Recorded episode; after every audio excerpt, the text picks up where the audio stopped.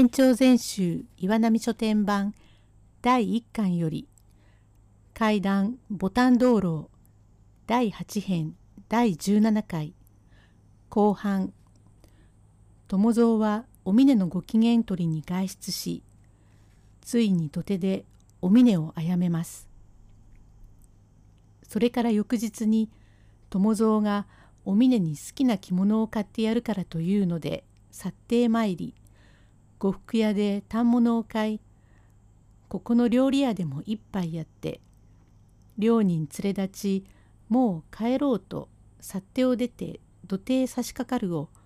友蔵が土手の下へ降りにかかるから「お峰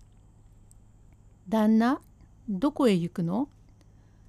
実は江戸へ仕入れに行った時に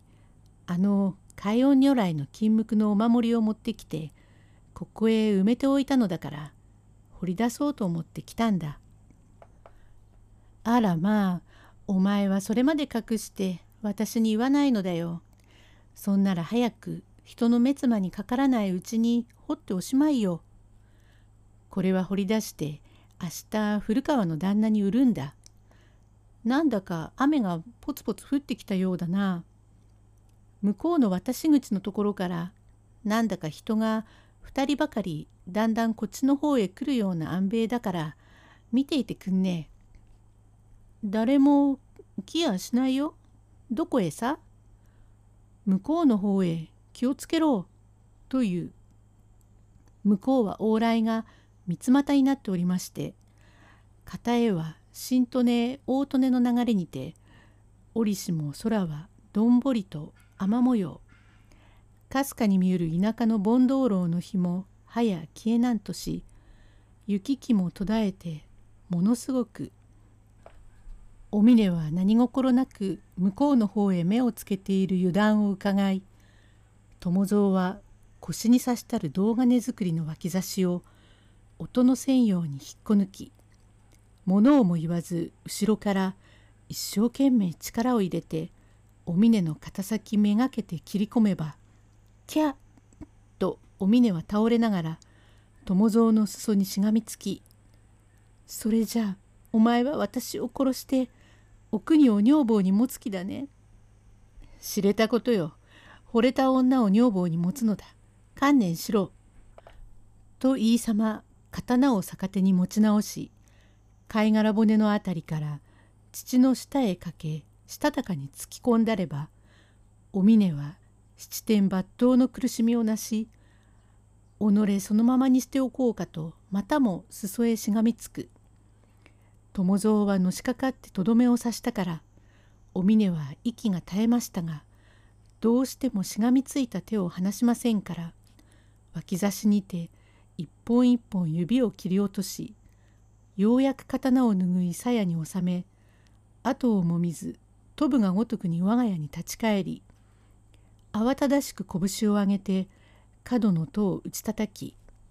「文助ちょっとここを開けてくれ」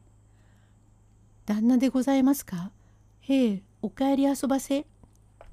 と表の戸を開く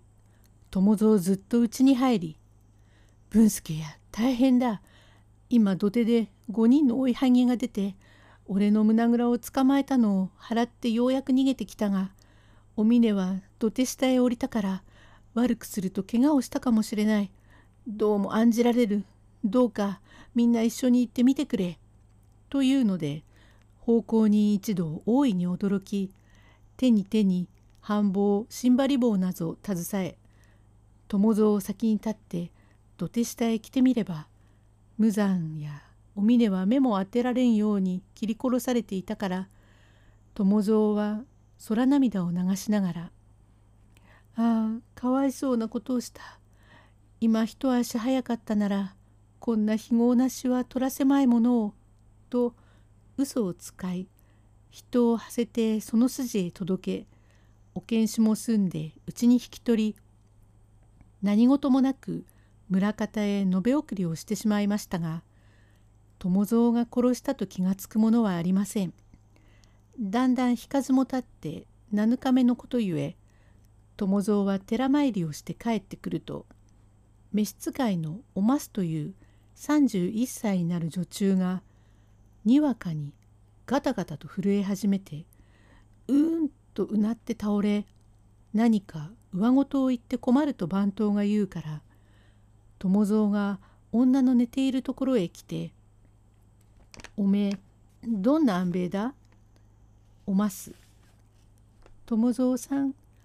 貝殻骨から父の下へかけてずぶずぶと突き通された時の痛かったこと」文助旦那様変なことを言いやす。友蔵おます？気を確かにしろ。風邪でもひいて熱でも出たのだろうから布団をたんとかけて寝かしてしまえ。と余儀をかけるとおますは重い余儀や買い巻きを一度に跳ねのけて布団の上にちょんと座りじーっと友蔵の顔をにらむから文助変な安兵衛ですな。友蔵おますしっかりしろ。狐にでも疲れたのじゃないか？おます友蔵さんこんな苦しいことはありません。貝殻骨のところから父のところまで脇差しの先が出るほどまでズブズブと疲れた時の苦しさは何ともかとも言いようがありません。と言われて友蔵も薄気味悪くなり「何を言うのだ気でも違いはしないか?」おますお互いにこうして8年この方貧乏世帯を張りやっとの思いで今はこれまでになったのをお前は私を殺してお国を女房にしようとはまああんまりひどいじゃないか。これは変な安兵衛だというものの腹の内では大いに驚き早く領事をして直したいと思うところへこの説勝手に江戸から来ている名人の医者があるというからそれを呼ぼうと人を馳せて呼びにやりました。第8編終わり